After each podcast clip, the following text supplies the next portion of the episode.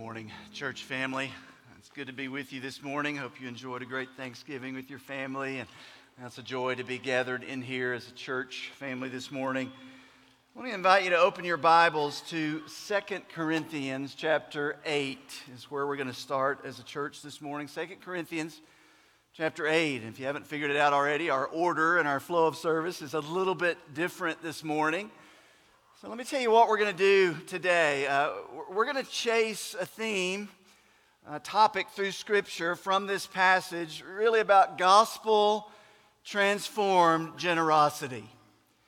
What does gospel transformed generosity look like in us? What does it look like in us as a church family? I'm going to follow that up in just a few minutes with an elder conversation. A few of our pastors are going to join me on, on stage. We're going to talk that out. We're going to talk it out around our twenty twenty-four budget as a church, and I'm going to talk about some family things this morning uh, as a church. Really excited, really practical, really helpful for us this morning. So before we do that, we're going to spend some time right here in this incredible text, Second Corinthians chapter eight. Now, before we dive in, let me just tell you a story of something that happened to me several years ago, and for some reason it made such an impression, I still remember it today. So Jennifer and I were visiting a church. We were in Tampa, Florida. Uh, we were in a Sunday morning service just like this, and there was a point in the service that the entire congregation just spontaneously erupted in applause and cheers, and it was just a celebration. You say, well, when was it? Well, it actually wasn't when they began preaching the word. It, it wasn't when they began singing. It was when the, the pastor stood up near the end of the service, and he said, "It's time for the offering. It's time to give." And man, that church, not in a, uh, it, it wasn't for show. It really was an overflow of years and years and years of being discipled well, of being taught well what the Bible says about this thing of gospel-transformed generosity. See, I really believe that church understood what the Scripture says in places like Acts twenty, when Jesus himself said, "It is more blessed to give than to" what? Receive. Jesus said that. I think that church knew well the teaching of the Proverbs, the wisdom of Proverbs that says, in the idea of our possessions and what is entrusted to us, Proverbs eleven says, "There is one who scatters, yet increases all the more. There is one who withholds what is justly due, but it results only in want." Proverbs eleven twenty-five, "The generous man will be prosperous, and he who waters will himself be watered." Second Corinthians, where we're going to look in just a few minutes, chapter nine says, "God loves a cheerful giver." See, the Bible has an immense amount of things to say when it comes to our money and our possessions and things like that. And I want to be really clear here this morning. The whole foundation of everything we're going to say this morning is the reality that the gospel of Jesus Christ, his death, his burial, his resurrection, his life, the gospel of Jesus Christ transforms us who believe. Amen? You, you all missed it there. Let me say that again. The gospel of Jesus Christ transforms those who believe. All of us. It transforms every aspect of our lives. It transforms your relationship with God. It transforms your relationships with others. It transforms your relationship to money and possessions and our stuff. We see it differently as those who are in Christ because we've been transformed. So practically, we want to talk about that a little bit this morning from Second Corinthians chapter eight and really into chapter nine. We're going to talk about generosity. We're going to talk about giving. And what you have here is a classic text in Scripture, Second Corinthians chapter eight. Now I want you to get the context. We're going to read some verses, and I want you to understand what's going on here. Paul, the apostle, is writing to a local church just like us, church at Corinth. He's writing to them to spur them on, to encourage them in a particular area of growth, in the area of giving and generous living and generosity. Now, to spur them on, he's going to use another church as an example of giving, as a model. He's going to use it, the churches of Macedonia. We're going to read that in just a minute. Churches of Macedonia, those were the churches of Philippi and Thessalonica. So Paul says, look, I want you to grow in giving.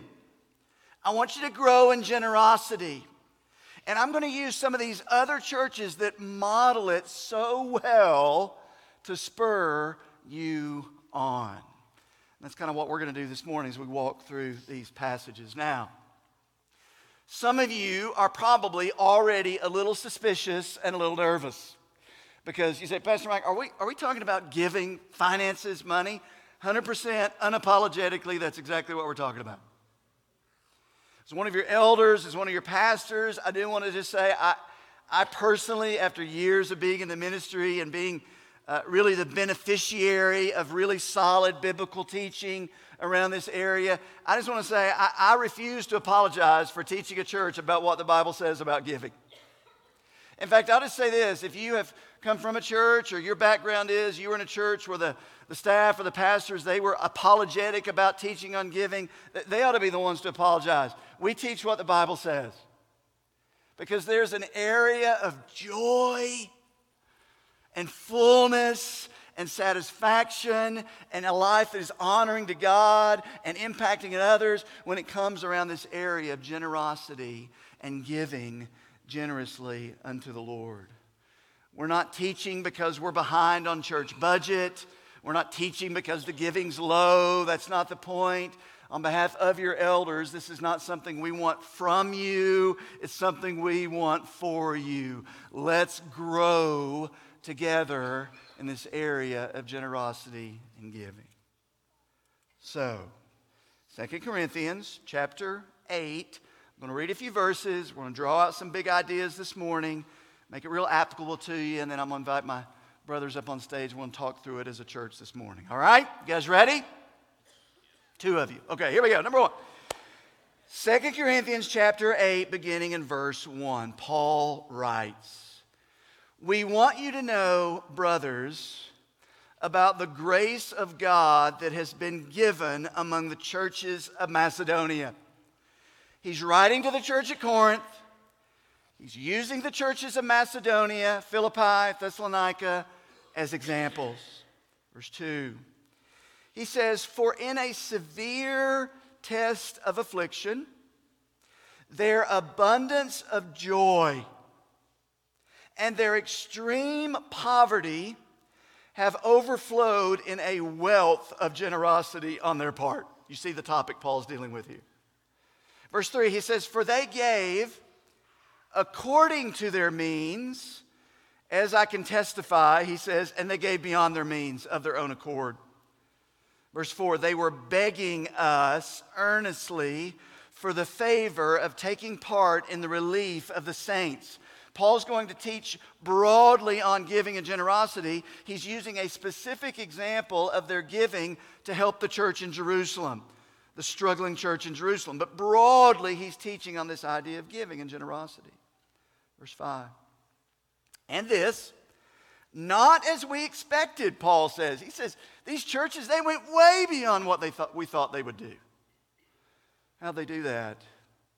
"Because they gave themselves first to the Lord and then by the will of God to us." Incredible verse. Jump down verse seven for sake of time. "But as you excel in everything," Paul's saying to the Corinthians, man, you're a church that's growing. You're like us. You're a church that's healthy in so many ways. He says, I want you to continue to excel in this. He says, you're excelling in faith, and you excel in speech, and you excel in knowledge, and you excel in earnestness, and, and our love for you. See that you excel in this act of grace also. He's wanting them to expand, if you will, in our discipleship language, their understanding of generosity and giving. Verse nine, here's the basis and the motivation. Paul read this earlier. Gospel transformed giving is rooted in this. Verse nine, for you know the grace of our Lord Jesus Christ, that though he was rich, yet for your sake he became poor, that you by his poverty might become rich. So the big truth we're going to chase this morning is the same big truth. If, if you're a middle schooler, you know this is the same F D P truth you were chasing last week. And parents, if you want more resources to walk your kids through this, that's the F D P lesson last week. Same big truth is this. The church is radically generous. The church, not the institution, but God's people, are called, equipped, enabled by the gospel of Jesus to model to the world this lavish, radical generosity that is rooted and points back to the gospel of Jesus Christ. This verse nine indicates that Jesus modeled, he, here's, here's a way to think about it. Jesus disadvantaged himself so that others could be advantaged. That's kind of generosity. Paul calls them here to a, a life of generosity. The, the word generosity as it's used here, this is a great word picture. Generosity means you live with things on your fingertips. In other words, whatever God has placed in your hand, you realize it's from God. I'm going to hold it loosely. If he wants me to give it back, he certainly can. I'll keep my hands open. He can put as much in my hand as he wants, but I hold everything loosely on my fingertips. It's all his anyway. Generosity. This is beyond cultural philanthropy. This is beyond even goodwill. This is spirit-empowered, God-honoring, joyful, self-denying, sacrificial, gospel-advancing life of generosity. Paul is calling the Corinthians and calling us to this. And let me just say, let's just acknowledge something. A life of generosity is, is crazy countercultural. See, I came across a stat this week that I thought was incredible. By the time a person is twenty years old, they will have seen one million television commercials. The vast majority of those commercials are not discipling us toward generosity and giving. I promise you, they're discipling us toward self and toward keeping and getting. The Bible disciples us another way. So I want to give you some big ideas that flow out of this really quick. What does this look like for us? What does this look like for us as a church? Now look back at verse one, chapter eight. Paul says, we want you to know, brothers, about the grace of God. It's been given among the churches of Macedonia. Then he's going to describe their context in which they gave. He says, verse two, for in a severe test of affliction, I want to circle that word if you write in your Bible. He says, their abundance of joy and their extreme poverty overflowed in a wealth of generosity. Here's your first big idea practically this morning is this. We give regardless of circumstances. There's some words here in this passage that don't seem to go together. He says this model I'm holding out to you, these Philippians, they were experiencing, they, they, it was a region that we know had been ravaged by war. It was a province of the Roman Empire. Their resources had been plundered by Rome. They were an extremely poor region. And Paul takes one of the most poor regions in all of the Roman Empire to use as an example of their giving. It's incredible. So for you and I, we learned something this morning that we begin patterns and habits of giving regardless of our circumstances. Let me just make that even more practical for us. Sometimes we think in our area of giving and generosity and being generous to others and giving through our local church, here's the thought we have. We say something like this, well, you know, it's just not a real good season for me to begin to give. That's not what the Philippians thought. That's not what the Macedonians thought. In fact, the Bible says from their place of poverty, They were overflowing with radical generosity. We tend to think, God, when I get everything in order, when I get all my finances in order, then I'll begin to give.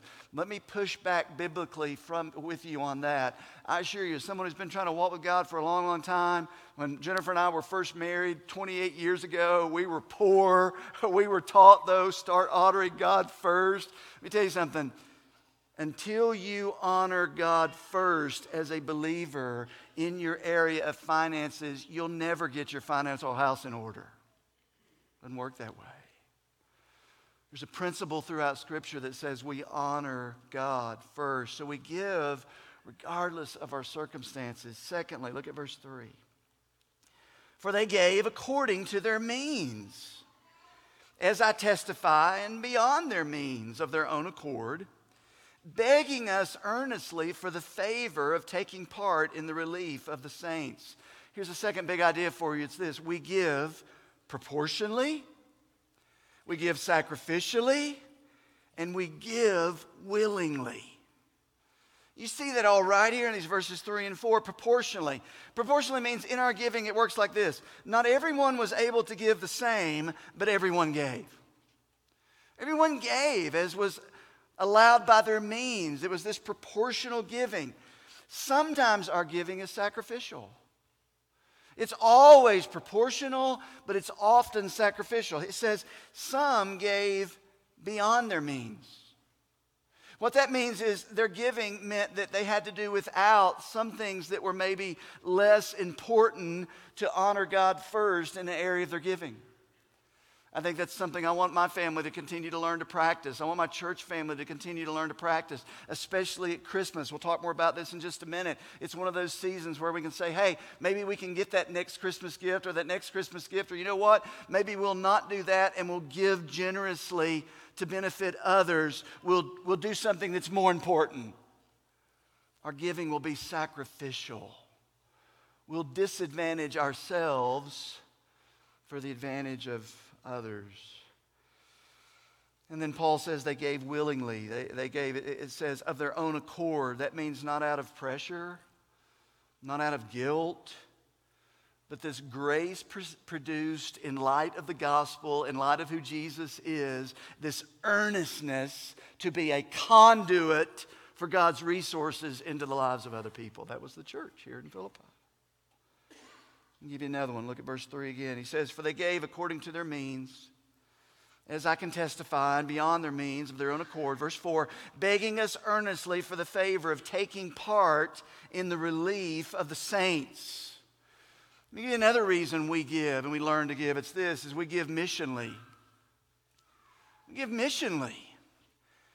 That's true for us as individuals. That's true for us as a church. What does that mean? Well, here for them, this church in Philippi, this model is their sacrificial, faithful, generous giving was given through the church at Corinth to benefit another church all the way in Jerusalem. In other words, they didn't see just giving, and we say this a lot. I don't want you to hear this as just a tagline. They, they saw giving not just to their local church, but they really saw it as giving through their local church. They didn't hoard their resources like this. They said, we can give through this local church, and it will be a benefit to those throughout the world. That's the way it works here. That's the way it works here for us. We give missionally. We, we also believe there's a model that you see here that Paul was encouraging those disciples and encouraging those young believers. Live generously. Live with everything on your fingertips, but start your giving through your local church. Seems to be a biblical principle throughout the New Testament. Doesn't mean the only place you give. It's not the only place you live generously. But I just encourage you to begin, is the way the Bible tells us to, begin by giving generously through our local church. Application of this is the biblical model seems to be our first place of giving starts right here with God's people in the local church. One of the most impactful authors in this whole topic for me is a, a guy named Randy Alcorn. His story is incredible. His books are so shaping. Treasure Principle, Eternity Principle, and some great books. He said this. He says, it seems to me that our giving should go first to where the center of God's plan is which is the local church. I love that. We just believe there's a thousand different places to give and live generously, but we do believe the biblical model is to begin through our local church. So we give proportionally, we give sacrificially, we give willingly, we give missionally. I'll give you a few more examples really quick. Verse five. Verse five. Paul says, and this, this issue of giving and generosity, he says, and this, they gave not as we expected. He said, their model exceeded our expectations. What do you mean, Paul? He says, but they, talking about the church at Philippi, this is a great statement here. He says, they gave themselves first to the Lord and then by the will of God to us. In other words, they, they obey this issue of giving because they had first given all of themselves unto the Lord. I want you to just think about the impact of that. That leads us to, to the next big idea is this, is we give worshipfully. You see, I'm not sure worshipfully is a word. I'm not sure it is either, but you get the idea. We give worshipfully. In other words, this is one of the reasons I think when we start talking about giving and finances with people, whether it's in a group setting like this or it's in a disciple-making context or wherever it is, people start to get a little personal and a little almost offended, like you're getting into my business. Here's why it's so important, and this is what it reveals about us. To whatever we worship most, we will willingly give most.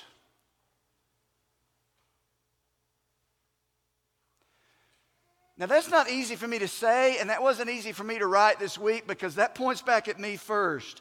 I am created to be a worshiper. So are you. I am worshiping something all the time. And when it comes to our finances and our resources, what happens is to whatever we give with the most energy, to whatever we give with the most zeal, to whatever we give with the most joy, guess what? That might reveal to us what we value most. So Paul says, look, church at Philippi, they had fully given themselves in worship to the Lord, and their, their pocketbooks followed. They joyfully gave, because to them, they had already given themselves fully to the Lord. It's a great principle here. Our finances often reveal the condition of our hearts. That's why it gets personal for us sometimes. Jesus took it a step further, though. He said, not only does our giving reveal our hearts, your giving can also direct your heart. Do you know that? Jesus said it this way in, in Matthew six twenty-one. He says, where your treasure is, there your heart will be also.